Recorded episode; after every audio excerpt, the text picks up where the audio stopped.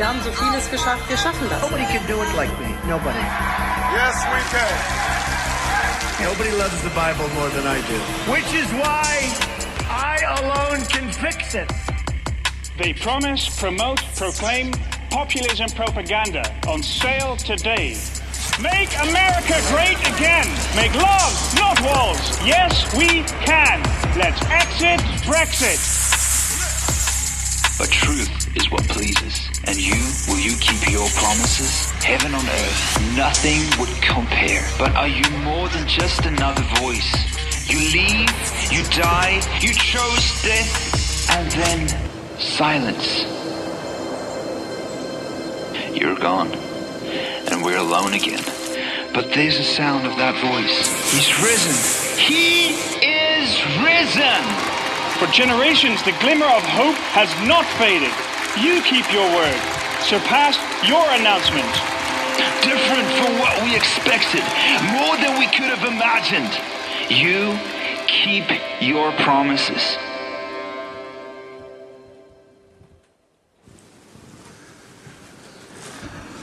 Tak krásný, krásný úvod do dnešní série, do té série hashtag Jesus 2019.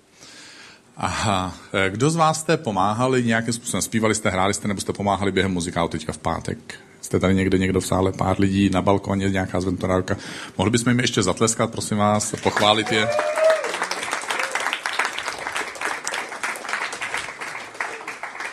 protože je to úžasný, že můžeme něco takového společně dělat. Já jsem dneska volal Michalovi Brunskovi, který dělá hlavního produčního muzikálu.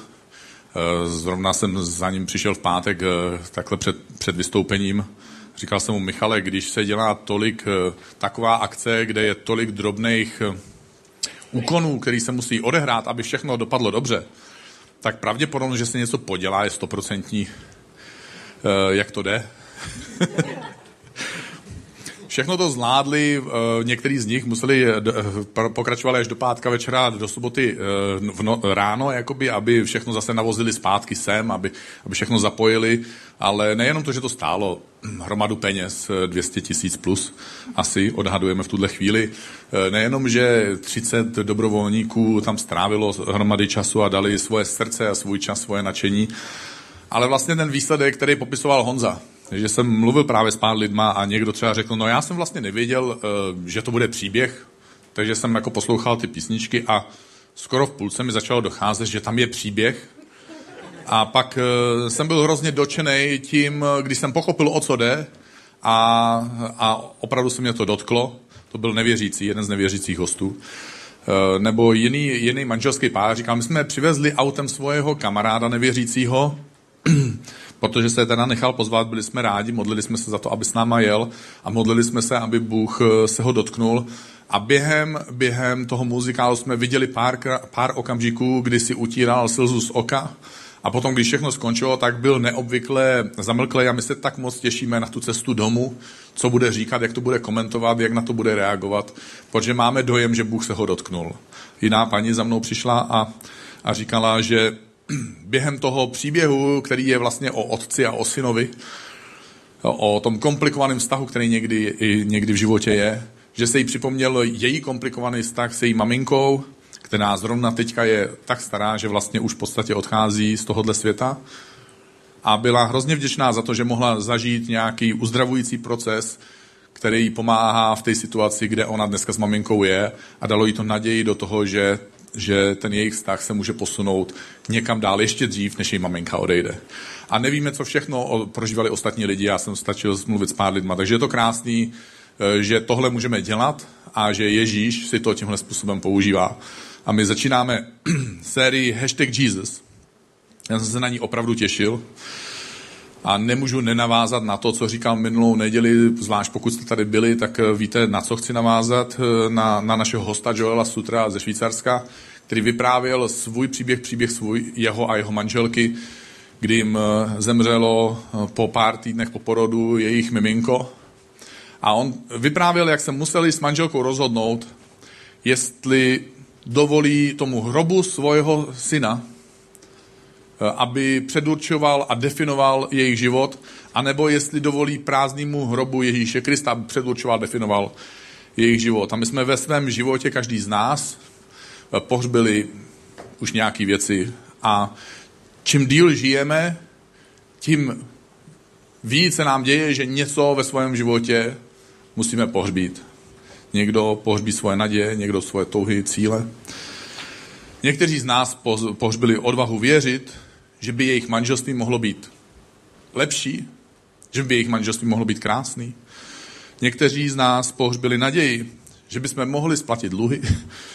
Někteří z nás jsme třeba pohřbili snahu pozvat naše VIP, tím nemyslím, jako že máme v herce tady, ale, ale ty lidi, na kterých nám záleží, naší rodinu, naše přátele, že můžeme pozvat k Ježíši. Třeba jsme pohřbili v sobě svoji snahu být podobnější Ježíši, protože to prostě nejde, protože já se snažil, ale stejně nakonec selžu. Někteří z nás jsme pohřbili svoje přátelství, některý. Víru v budoucnost, víru v Ježíše. Víru, že si nás Bůh může použít. A otázka je, kterému z těch dvou hrobů dovolíme, aby definoval a předurčil náš život a naši budoucnost. Jestli, to, jestli čem těm hrobečkům v našem životě, eh, kde leží tyhle naše pohřbené víry, naděje a lásky, jestli dovolíme Duchu Svatému, aby nás v životě místo toho definovala a předurčovala síla a moc prázdného hrobu Ježíše Krista.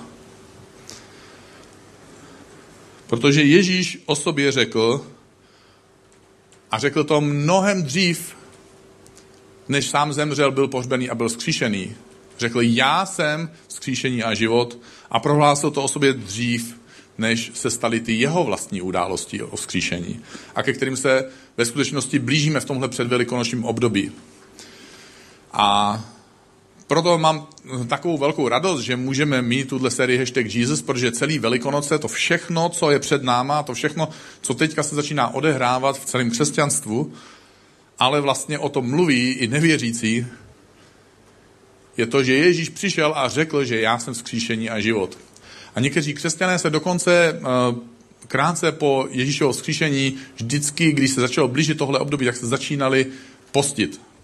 Což došlo tak daleko, že ty půsty lidí před Velikonocem byly tak častý, že papež se potom rozhodl, a že pozbudí zbylí křesťany, kteří se nepostí, a že ujistí ty, kteří se postí, a vydal takový takový pozvání k tomu, aby křesťané se před Velikonocem postili. To se stalo stovky, stovky let daleko a já už ani si nepamatuju, tak dávno se to stalo, že ani já si nepamatuju, který papež to řekl. A protože zapomínám samozřejmě, to je normální u mě. A, takže když vás někdy pozdravím po třetí ve vašem životě a řeknu, já jsem Daniel, tak to je důvod.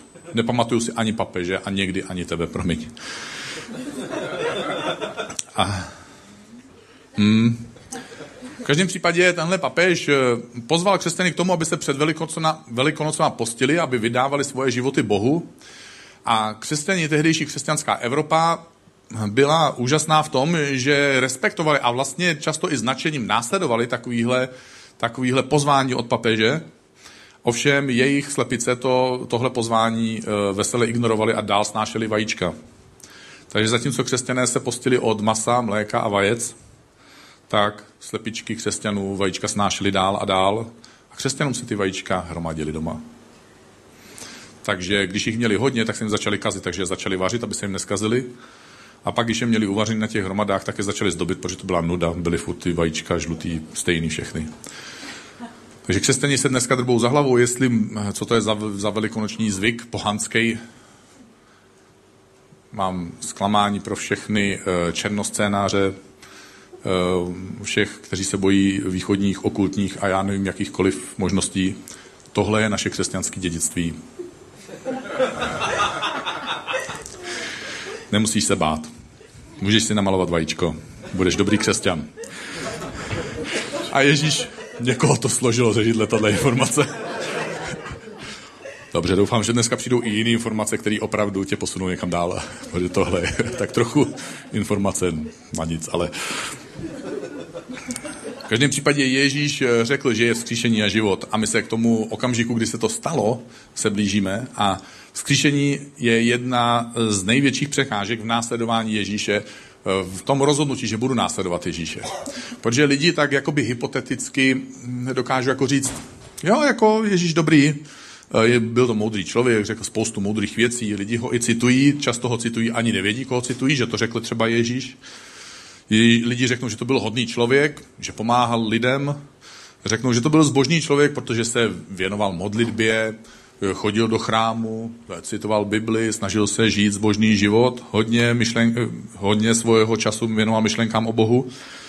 Ježíš navíc opravdu věřil svému poslání a to natolik, že za něj byl ochotný zemřít, wow, ale taky není jediný v historii, takže všech moudrých, hodných, zbožných a, a lidí, kteří věřili ve svoje poslání, takových v historii bylo mnoho.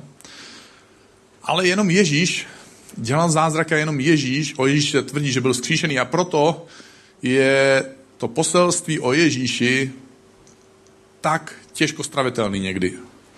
Protože to všechno, co jsem vyjmenoval do posud, naše hlava nějakým způsobem schroupe. Ale tohle je trošku přes čáru, je to úplně jiná kapitola. Každý z nás v sobě neseme celou řadu věcí, které v našem životě umřely a my už jsme je, my jsme je pohřbili. Takže máme někdy takové myšlenky, už nikdy neukážu milovat, protože tenhle člověk mi tak moc ublížil. Musím být realista. Už jsem nabral zkušenosti, mám dost zkušeností, takže to, po čem jsem kdysi toužil, to se nikdy nestane. A ty já, já, my každým rokem, každým dnem a taky každým zážitkem máme o zkušenost navíc. A dokonce i když se nic neděje, tak máme zkušenost navíc a ta zkušenost je, že nic se právě neděje. Že moje touhy se nerealizují, moje sny se nerealizují, moje vztahy se nerealizují, moje cíle se nerealizují. Všechno není tak, jak jsem si přál. A tyhle zkušenosti, oni přeprogramovávají naší duši. A ty původní obrazy té barevné budoucnosti, kterou jsme si představovali, a možná ještě o ní bojujeme, že se snažíme si to udržet, ty představy, ale už to tak trochu někdy vyprchává, protože každou další zkušeností je to horší a horší.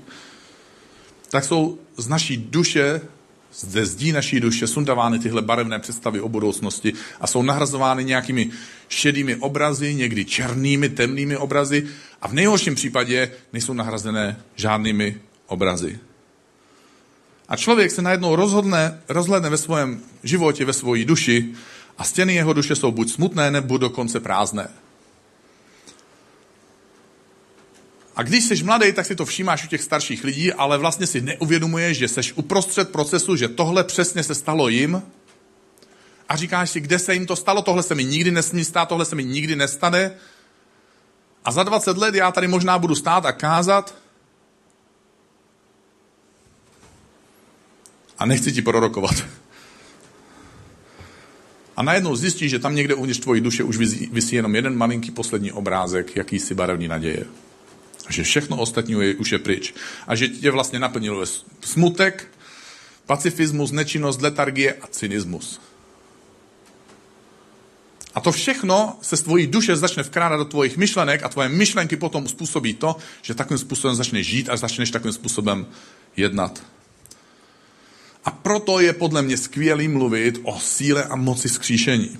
Ježíš přišel nejenom přenést naše životy do nebe, ale on také přišel přenést nebe do našich životů tady na zemi. A já chci dneska číst a přednést do našeho života událost, kterou, která popisuje skříšení Lazara. Lazar ne, ne, když jste měli jméno Lazar, to neznamená, že jste nemocný. Prostě on byl tak nemocný, že když se jmenoval Lazar, tak do dneška se mu říká někdy nemocným, že to je Lazar. Ale on tak se nenarodil, on byl prostě normální zdravý s jménem Lazar. Nic to neznamenalo. Dneska už to něco znamená. Kvůli němu. A jeden z Ježíšových následovníků jmenoval se Jan Honzik zaznamenal tuhle událost v textu, který budu postupně číst a budu do toho vkládat nějaké jednoduché myšlenky. Takže začnu rychle číst. Ježíš, přítel Lazara, onemocněl. Žil se svými sestrami, Marií a Martou.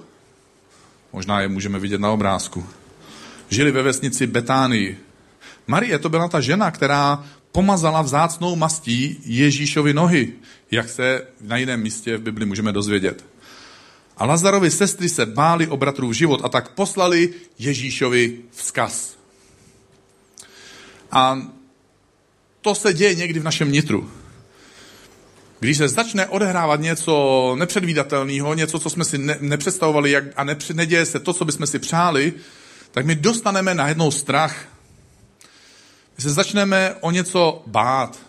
A v naší, v našem nitru začnou vznikat černý scénáře.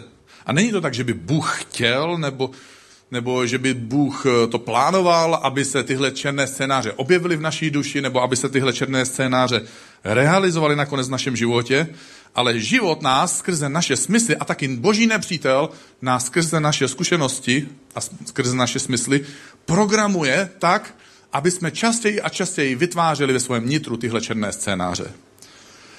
A tyhle zkušenosti nás potom vedou k cynismu a my upřednostňujeme to, že raději uvěříme tomu černému scénáři, než tomu, že by Bůh mohl jednat. A to děláme ke svojí vlastní škodě.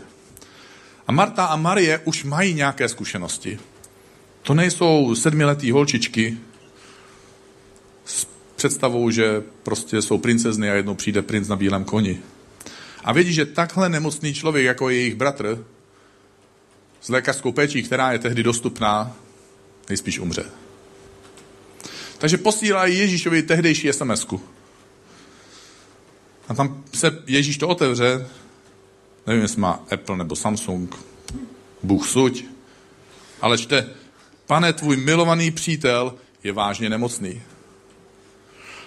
A budu číst dál. Když se to Ježíš dozvěděl, řekl, a teď řekl tu důležitou věc, neboj se, nebojte se. Bůh nechce Lazarovu smrt, chce jen oslavit svojeho syna. A vždycky, když mluvil o synu, tak mluvil o sobě jako o Ježíši. Protože se tak moc totožňoval se svým synovstvím a se svojí roli syna vůči Bohu jako oci.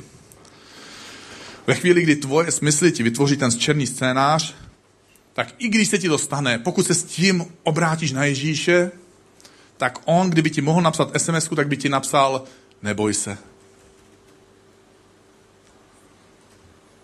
Když si všimnete, opravdu Jesus. Jo? Dalo mi to 15 vteřin práce. Stálo to, za to mám radost. My někdy propadneme černému scénáři. Nás přemůže strach a tak e, často to je tak, že když nás přemůže ten strach, že to je častěji, kdy se jdeme modlit. Jo? Nemusíte zvedat ruku, jenom tak uvnitř se můžeš jako přihlásit. Jo, to jsem já. My vytočíme číslo na tu duchovní záchranku, jo, Ježíši, haleluja, haleluja, nebo jak se to dělá prostě, cokoliv. A běda, jestli nepřijde okamžitá odpověď, protože okamžitě začnou vyskakovat pochybnosti. Existuje Bůh, proč to dopustil, má mě rád, slyšel mě, zajímá ho to, udělal jsem něco špatně. Bůh mě něco chce naučit, proto mi ublížil. Já se asi špatně modlím a asi jsem špatný křesťan, asi jsem špatný člověk. A když budu číst dál, Ježíš teprve po dvou dnech, to, ne, to je neuvěřitelný. Když dostane zprávu, přečte si to, řekne nebojte se po dvou dnech na to jako reaguje. Ale ne, ne jako odesilatelům, ale lidem, co jsou kolem mě, jeho učedníkům. Říká, po dvou dnech, tak, tak pojďme tedy do Betánie wow, cože? Navíc teda byl obklopený uh, učedníkama, takže oni namítali, mistře, ty chceš do Judska? Vždyť tě tam chtěli nedávno zabít. A ty se tam chceš vrátit? To nebyli, to nebyli nevěřící, to nebyli nějaký odpůrci, to nebyli nějaký ateisti. Byli to věřící lidi, kteří s Ježíšem už nějakou dobu chodili, už viděli, co všechno Ježíš udělal ale oni našli důvody, proč by Ježíš někam neměl chodit a proč by Ježíš něco neměl dělat. A Bůh se nedívá na lidi, ať Bůh se nedívá na naše situace tak, aby našel důvod, proč něco nedělat. Ježíš se díval a Ježíš se dívá na tvůj život a na tvoje situace, aby zjistil, proč má něco udělat. Takže když budu číst dál, Ježíš na jejich námitky reagoval, díky Bohu, že neřekl, ty kuci, to máte pravdu, to mě nenapadlo. Ne, on reagoval, proč se bojíte? Kuci před chvílí jsem říkal, před dvěma dní se říkal, nebojte se, teď se bojíte, takže se zázet tam, proč se bojíte? Jakoby už nastávala noc. A potom dodal, náš přítel Lazar usnul a já ho jdu probudit. A nevím, jestli Ježíš uh, byl si úplně vědomý, s kým zrovna mluví, protože mluvil s chlapama. A chlapy fungují tak, že když jim něco řeknete, tak oni to pochopí tak, jak jim to řeknete. Tam není jako žádná myšlenka jako kolem. Nám se teďka stalo, že jsme právě jeli večer z Plzně, vezli jsme, vezli jsme pár hereček, já jsem měl auto plný holek. A, ale já jsem zvyklý vlastně, takže žádná změna. A, a že teda na Zličině vyložíme jednu, jednu, jednu tanečnici, zpěvačku, herečku a já, já jezdím autem hodně, takže jsem nevěděl, kde je tam autobusový nádraží. Manželka teda řekla, že to ví už. A tak mě navigovala a řekla, tady odboč. A tam byla odbočka, jak jsem odbočil. A ona řekla, ne, já jsem nemyslel odboč, já jsem myslel, jako, že přibrzdíš a zastavíš. Jsem říkal, ale já jsem slyšel odboč, tak jsem odbočil, prostě promiň, jsem chlap, jo. Dostal jsem informaci, udělal jsem úkol, jako, úkol zněl jasně, splněno. Takže Ježíš tady mluví s učedníkama a právě udělá tuhle tu chybu, kterou někdy ženy dělají. Eh, a říká, Lazar usnul, jdu ho probudit. Takže když to čtu, jo, čtu to, učedníci se zaradovali, jo, tady čtu. Tak on spí, otazník. Spánek každému udělá dobře, tečka, uvozovky nahoře. Kucí, no. Sorry, jako. A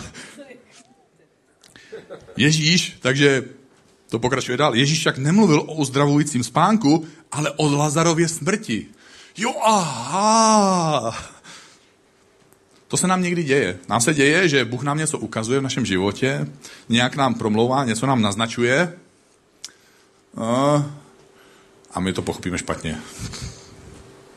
Naštěstí Bůh není zlomyslný, když my něco ne, nepochopíme, e, nebo něco pochopíme špatně, tak prostě nám to začne ukazovat jinak, aby jsme to nakonec uf, pochopili. Takže já pokračuju ve čtení toho příběhu.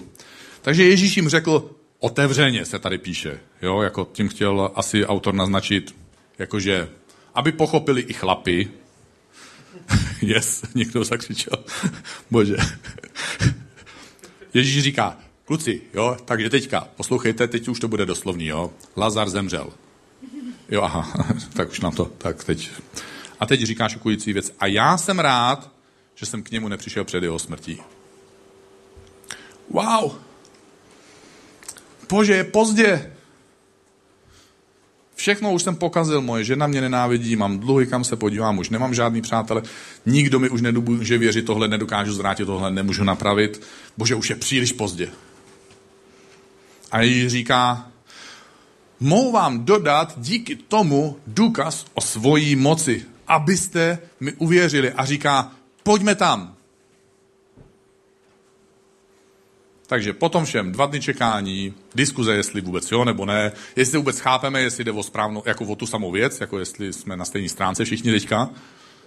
Tak dobře, tak pojďme tam, konečně vychází ten příkaz. Je skvělý tam, kam jde Ježíš, protože tehdy zažiješ nadpřirozené věci. Když, jsem, eh, když mě bylo 23 let, jeden z pastorů, žil jsem v Českých Budějovicích, přijel za mnou pastor z Prahy, pastor z Prahy. Wow, jo. Tehdy to pro mě jako bylo. Dneska jsem ten pastor z Prahy a žádný wow není. Nevadí. A požádal mě, jestli bych se přestahoval eh, do Prahy, abych jim s něčím pomohl v církvi. Takže jsem měl pocit, že Ježíš za tím pozváním stojí, tak jsem řekl ano. A to jsem nevěděl, že se vyřeší moje největší frustrace, největší mindrák mojeho předkřesťanského křesťanského života, a to je, že se nikdy neožením. Takže jsem potkal Kristýnu, dobře to dopadlo, máme čtyři děti. Čtyři děti, tím to končí. Jo? A když mě bylo o, když mě, o 9 let později, jo, takže předtím jste slyšeli nějakou číslovku, už můžete sečítat, už vám to nebudu sečítat, tak, je, tak už jsem zase bydlel mimo Prahu, bydlel jsem v Brně Zase, zase, zase můj kamarád, pastor, jiný pastor, řekl, budu se stěhovat do Prahy. Takže ta Praha on pro mě osudová zjevně. Uh, tak říká, budu se stěhovat do Prahy, chtěl bych tam založit novou církev. Já jsem měl jsem pocit, že zatím stojí Ježíš, takže jsem řekl, ano, stěhuju se do Prahy, vlastně stěhujeme se do Prahy. Už to byla manželka, dvě děti. Haleluja. A, a tehdy jsem si myslel taky, že už amen, ale to jsem se mýlil. A... takže tehdy jsme prodali byt, Tedy jsme prodali byt, ale to jsem nevěděl, že ho prodáváme na vrcholu realitní špičky a že o pár měsíců později, až ten nový majitel bude se pokoušet prodat ten byt, takže bude vlastně o několik set tisíc levnější. Takže já po přestěhování do Prahy eh, jsem z tohohle, z této transakce měl dojem, že teďka můžu dávat jako školení a semináře o tom, jak vydělávat prachy na realitách. Jo. Uh, ale pak jsem si musel přiznat, že jsem prostě jenom následoval Ježíš a náhodou se stalo to, že Bůh to si to použil pro moje dobro. Protože když následuješ Ježíše, tak zažiješ nadpřirozené věci. A je skvělý tam, kam jde Ježíš. A já budu číst ještě dál, protože do Betánie se tady píše, přišli čtyři dny po Lazarově pohřbu. A teď, ale proč jsem to tak zdůraznil? Přitom z Jeruzaléma do Betánie jsou to asi jenom tři kilometry. Já jenom čtu Bibli, jo? Nevím, jestli jste si četli Bibli a tak jste se smáli, ale cítíte to, jo? Asi s nima šel někdo jako já, byly zastávky na snídaní svačilnou večeři. Takže to vypadá, že Ježíš jde pozdě, ale Bůh nikdy nechodí pozdě. My máme nějakou představu, co by Bůh měl udělat, jak by to měl udělat a kdy by to měl udělat. Ale to nejlepší, co ve svém životě můžeš udělat, je to, co se modlil Ježíš v modlitbě, kterou učil svoje učedníky a co se taky modlil, když byl v Getsemanské zahradě, když se modlil, bože, ne podle mojich, představ tak, jak já bych si to přál, způsobem, jak bych si to přál a tehdy, až si to budu přát, ale ať se stane tvoje vůle v mém životě. Bože, použij si mě pro svoji vůli a svoji vůli dělej v mém životě. Ne protože tomu rozumím, ne protože mám pocit, že mi to teďka dělá dobře, ale protože ty tomu rozumíš a protože víš, že mi to udělá dobře.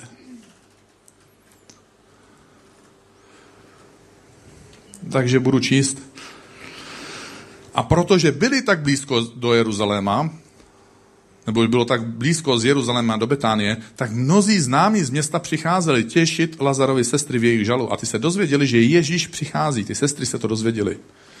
Nevíme proč, ale Marie zůstala doma a Marta mu běžela vstříce slovy, pane, kdybys tu byl, můj bratr by jistě neumřel. Ale já vím, že ani teď Bůh neodmítne žádnou tvoji prozbu.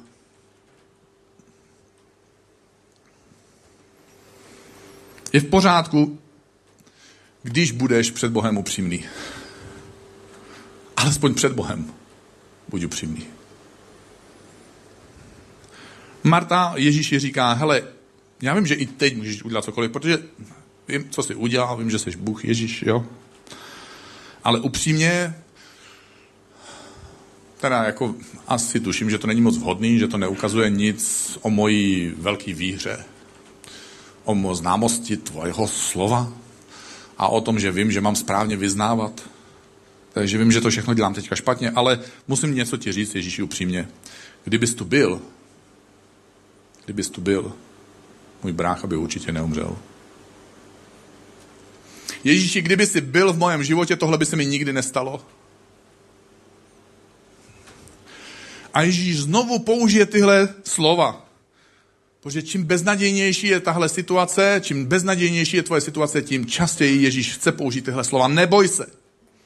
Odpověděl Ježíš, tvůj bratr bude zase žít. Tvoje naděje bude zase žít, tvoje budoucnost má svět, světlý konec, tvoje vztahy nebo tvůj vztah. Já pro ně mám řešení tvoje práce, tvoje bydlení, tvoje nemoc. Já mám řešení, neboj se.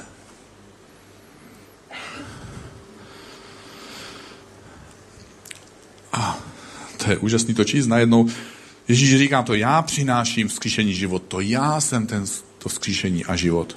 Ti, kdo ve mně uvěřili, ať zemřeli nebo ještě žijí, ať jejich naděje zemřeli nebo ještě žijí, ať jejich možnosti došly, nebo ještě nějakou poslední možnost třeba i mají.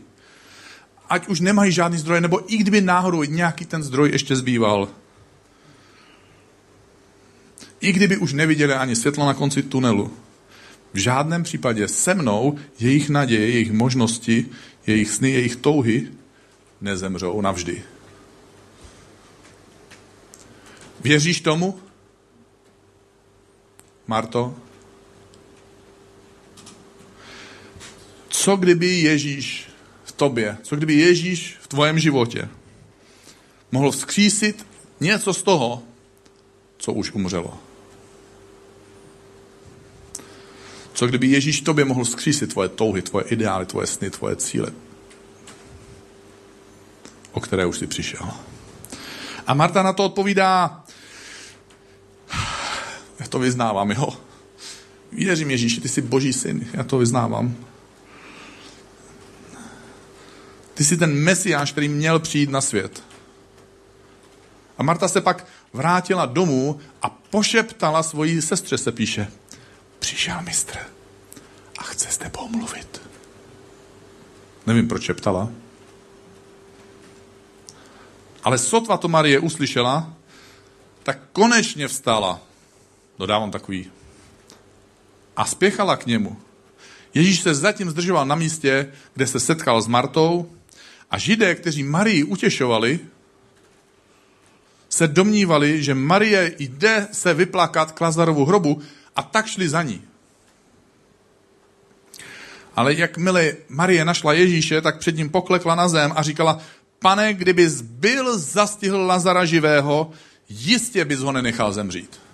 A Ježíš po druhé slyší tuhle výčitku. A i když měla Marie taky ve svém srdci tyhle nepříjemné výčitky, tak šla za Ježíšem. A někteří lidé nechápali, kam Marie jde, ale protože zjevně měli k ní tak blízký vztah, tak ve chvíli, kdy ona se vydala za Ježíšem, oni jak šli za ní, nebo s ní, tak spolu s ní, spolu za ní, taky přišli za Ježíšem. Lidé někdy jdou za námi, protože my k ním máme blízko a oni mají blízko k nám. A my, když potom jdeme za Ježíšem, tak díky tomu třeba potkají Ježíše spolu s námi. A já čtu dál. Marín pláč Ježíše rozrušil. A okázali nářek židů, se ho dokonce nemile dotkl. A zeptal se, kam jste toho Lazara pohřbili. Pojď, pane, ukážeme ti, odpověděli, protože si mysleli, hm, hodný Ježíš. Měl ho rád. Teď vyhrkli slzy Ježíšovi. Tady je Ježíš, který slyší zprávu, na dva dny to odloží, pak mu ještě další dva dny trvá cesta. Takže vypadá to, že je mu to jedno, vypadá to, že nic neudělá a že pokud někam dorazí, tak bude příliš pozdě a najednou projeví soucit. To, že Boha nechápeš, to, že Bůh nejedná včas podle tvojí časomíry, neznamená, že Bůh není s tebou a že by s tebou neměl soucit. A oni řekli, podívejte, jak ho měl rád. Ale vždycky v každé partě jsou dvě skupiny lidí. Takže ti druzí namítali, proč nechal Lazara zemřít. Vždyť uzdravil slepce, co pak ho nemohl zachránit? Tohle Ježíše popudilo. Tahle beznaděj. Tenhle cynismus. To Ježíše popudilo. A on vykročil k hrobu což byla jeskyně zavalená balvanem. A přikázal, odvalte ten kámen. Ha, pane, bratr zde leží už čtyři dny a jeho tělo je jistě v rozkladu, namítla Marta. Pane, já jsem zdravotní sestra. Biologie, Ježíši, možná neznáš, jo? já vím, že jsi duchovní člověk, ale i praktické věci fungují v tomhle životě, víš. A to nemůžeš ignorovat. Sorry, jako. Co nabídneš ty? Ale bože, už je pozdě. Bože, už jsem po rozvodu. Bože, moje nemoc nemá východisko. Bože, už mám ty dluhy. Ale bože, já už nemám sílu. Bože, já už dávno pohřbil svoje touhy, sny a ideály. A poštol nám pokračuje, kde zůstala tvoje víra? Že se Bůh může oslavit. Kde zůstala tvoje víra? Podivil se Ježíš, ale jenom se podivil. Neodsoudil, ale podivil se. Ježíš tě neodsuzuje, ale někdy se diví. Říká si, tak dlouho se mnou chodíš, tolik věcí si o mě četl, tolik věcí si o mě říkal, tolik věcí si se mnou zažil. Kam se poděla tvoje víra, že Bůh se může oslavit? Ale navzdory pochybnostem můžeš je mít, protože Ježíš se jenom podivil. Tím to taky pro ně skončilo v tomto směru. Navzdory pochybnostem poslechni Ježíše. My si někdy v zápalu života a spádu událostí nevšimneme, že se ženeme za jakýmsi snem a zapomeneme, že jsme se původně vlastně k tomu snu dostali proto, že jsme potkali dárce snů. Následuj Ježíše tam, kam tě vede a klidně počkej, pokud Ježíš chce, abys počkal. Když jsem si psal tyhle poznámky, tak jsem měl dojem, že mi Bůh něco ukazuje, takže doufám, že se nemýlím, ale někdo tady v sále a pravděpodobně někdo, kdo to sleduje na internetu, máš krásný, máš zbožný plány, jenže jsi tak nadšený a tak nedočkavý, že nevidíš, že bys měl počkat. Tak doufám, že to zvážíš teďka. Protože když jsi to neslyšel jedním způsobem a nepochopil to, Bůh ti posílá zkaz jiným způsobem možná. A já se vrátím k tomu příběhu, protože už jsem skoro na jeho konci. Ježíš pohlédl k nebi a modlil se. Tohle je úžasná modlitba. Oče, děkuji ti, že mě vyslyšíš. Já vím, že mě vždycky slyšíš. Ježíš nepochyboval o tom. Se nemodlil kvůli tomu, že by pochyboval. Ale říkám to nahlas, říká Ježíš, aby tito lidé uvěřili, že jsi mě poslal. Proto my se někdy modlíme, ne, že by Bůh potřeboval naší modlitbu proto, aby mohl něco udělat. Naštěstí a, a díky Bohu, taky jste si to možná všimli, že Bůh někdy něco udělá, i když jsme se nemodlili. A jsme za to vděční, že? Ale naše duše potřebuje slyšet některé modlitby, aby ve chvíli, kdy Bůh to udělá, naše duše mohla vidět, ano, to byl Bůh, kdo to udělal. A čtu dál, Ježíš zavolal Lazare, pojď ven a Lazar vyšel a ruce nohy měl ovázané plátnem, tvář zahlenou šátkem a on řekl, sundejte mu to, ať může chodit. Jestli chceš jít za Ježíšem, jestli chceš zažít moc jeho vzkříšení, musíš odhodit to, co tě svazuje. Lazar mohl začít zažívat ten nový život vzkříšení. Ten nový život poté, co se nově potkal s Ježíšem. Ježíš kompletně proměnil jeho život, nebudeme o tom asi diskutovat. Ale musel odhodit to, co ho svazuje, aby mohl žít naplno ten život, který mu Ježíš teďka poskytnul. A to potřebujeme i my někdy udělat ve svých životech. Ježíš nás přenesl ze smrti do života, my jsme někde na své cestě Ježíše potkali, dali jsme mu svůj život, on nás přenesl do Božího království, my jsme začali zažívat to, co to může znamenat, že Ježíš je naším králem, že nám jsou odpuštěný hříchy, že je naším průvodcem, že je naším uzdravitelem, že je naším zaopatřitelem, že je ten, kdo nám pofouká rány, že je ten, kdo nás vytáhne ze škarpy, ten, kdo nám znovu dává naději, nám, který nám dává konečně sílu k tomu překonat sami sebe, protože někdy my jsme na konci svých sil, ale necháváme si na sobě ty obvazy smrti starého života. My musíme odhodit to, co nás svazuje. A já poprosím svého kamaráda Marka, jestli by mi teďka pomohl, protože mám tady pro vás poslední obrázek. To je kartička číslo 20. Nadpis zní, pokud zbyde čas. Takže si troufnu, že zbyl ještě čas. A chci skončit s touhle myšlenkou. My jako křesťani můžeme žít tenhle život dvouma různýma způsobama. Jeden je, že běžíme za tím snem, pracujeme na tom, snažíme se být hodný, dobrý křesťani. Občas si Bibli přečteme, v církvi trochu pomůžeme, na rýč něco přispějeme. Ale čas od času to začne drhnout, eh, my cítíme nějakou prázdnotu, vyprahlost, tak řekneme Ježíši, Ježíši a voláme k němu a zažíváme nějaký nový probuzení osobní, nějaký osvícení, nějaký větší přiblížení k Bohu. A Ježíš říká, ano, tady jsem, co pro tebe můžu udělat. My říkáme, Ježíši, buď mojím zdrojem. Ano, já jsem. A řekneme, díky. Po 30 minutách paráda, tyjo. Mluvení. Pak to běží dál. Dalších 30 minut kázání. A ne, neboj se. A, a zase ti vyprahne v krku. Vyprahne ti v krku, jo? A, a říkáš si, Ježíši, pomož. A Ježíš říká, ano, já jsem tvůj zdroj. A,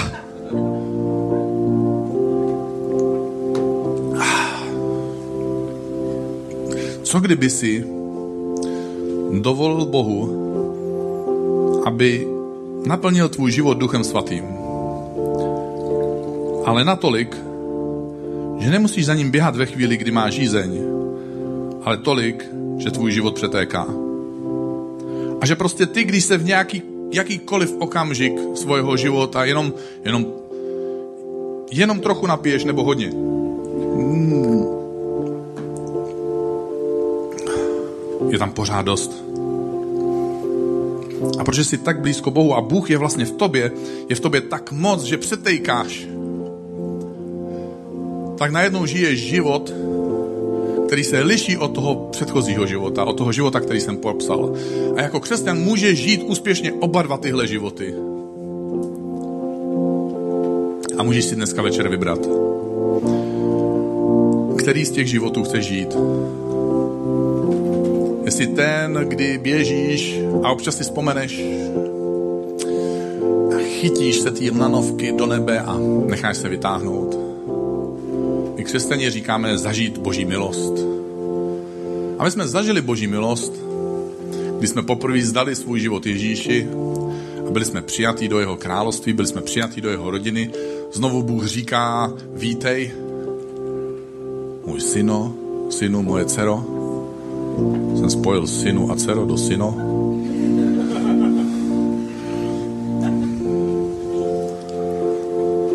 Ráno jsem spojil slova slečná hezká do sleská. Můj mozek přemýšlí hrozně rychle. Prostě, co mám dělat? Asi přibrzdit. A to je hluboký.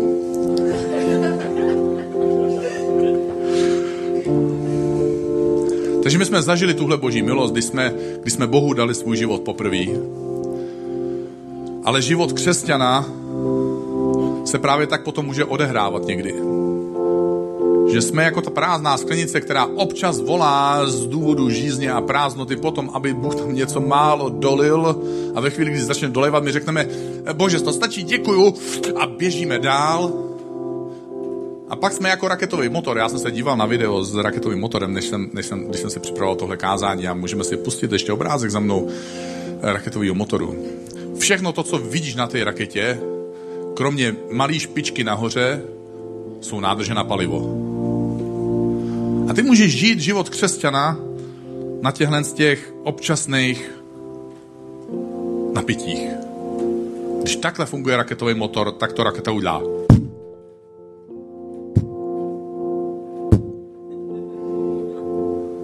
Ono tě to jako poznese. Ale jestli chceš žít opravdový život křesťana, budeš potřebovat Boha uvnitř svého života na plný pecky. Já vím, co jste čekali. Pecky, přesně tak. Díval jsem se na video, než jsem, než jsem, než, když jsem se připravoval na tohle kázání, kde, byl, kde testovali raketový motor a k tomu raketovému motoru vedla takováhle hubice a ve chvíli, kdy ten raketový motor se začal rozjíždět, tak ta houbice sebou začala mrskat a házet, protože ten proud toho paliva byl tak neuvěřitelně velký, aby ten raketový motor mohl začít vydávat ten výkon. A život křesťana spaluje boží milost, jako raketa spaluje tohle raketový palivo. Ty ho potřebuješ každý den, ty ho potřebuješ neustále, ale ve chvíli, kdy tě, tebou protejká tímhle obrovským proudem, letíš do nebe. Wow. Takže dneska večer ti chci dát tuhle příležitost. Možná, že poprvé v životě budeš chtít říct, bože, otevírám ti svůj život. Nedokážu si přesně představit, co všechno to bude znamenat. Ale chci zažít tuhle milost vzkříšení. Bože, chci ten nový život. Chci jít za tebou. Chci následovat Ježíše. Ale možná jsi křesťan. A můžeš říct dneska večer, Bože, já chci zažívat to, že můj život je tak naplněný tvojí přítomností, že můj život je tak naplněný mocí skříšení, že já přetejkám a že jsem jako raketový motor a že to všechno saju a všechno to spaluju a že letím. Takže jestli chceš, tak se pojď se mnou postavit a můžeme se modlit. Bože, dnešní večer ti chceme otevřít svoje životy, svoje srdce, svoje myšlenky. Chceme ti říct, díky za to, že jsi vzkříšen, díky za to, že jsi život. Díky za to, že s tebou můžeme zažívat nový život. A pokud si nikdy Ježíši svůj život nevydal, tak možná to můžeš teďka říct, Ježíši, dávám ti svůj život poprvé. Chci tě následovat. Tak trochu si nejsem jistý nebo jistá, co to všechno bude znamenat. Ale chci zažít to, co zažívají lidi, kteří tě následují. Ten život vzkříšení a plný pecky. A možná jsi následovník Ježíše a můžeš teďka se modlit. Ježíši, protože něco si pohřbil ve svém životě. A možná, že Ježíš chce přijít a chce to skřísit. Možná, že jenom potřebuješ poslechnout a jít s ním navzdory pochybnostem. Možná, že mu to potřebuješ říct, i když máš pocit, že bys mu to rád vyčetl. Ale můžeš být upřímný. A možná, že můžeš udělat ten krok a odvalit ten kámen a pak už nechat Ježíše, aby mluvil, aby jednal, aby jeho moc udělala to, co jenom on může. Protože on tě slyší a možná, že Bůh nepotřebuje slyšet tvoji modlitbu, ale možná, že ty potřebuješ slyšet tvoji modlitbu, aby si věděl nebo věděla, že až přijde odpověď, že to byl Bůh, kdo jednal ve tvém životě. Takže mu to teď může říct. Ježíši, každý z nás máme svoje. Svoje barevné obrázky, které jsme sundali ze svojí stěny duše. Protože jsme ztratili naději, ztratili odvahu věřit.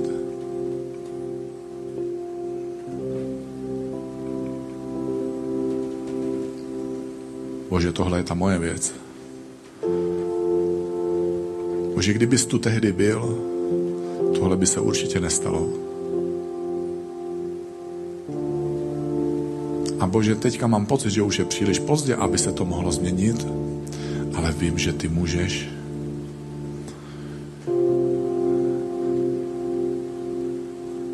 A Bože, chci dneska večer říct, ne tak, jak já si představuju, ne to, co já si představuju, způsobem, jakým si představuju a v čase, který já si představuju. Ne moje představy, ale tvoje vůle, ať se stane ve jménu Ježíše Krista.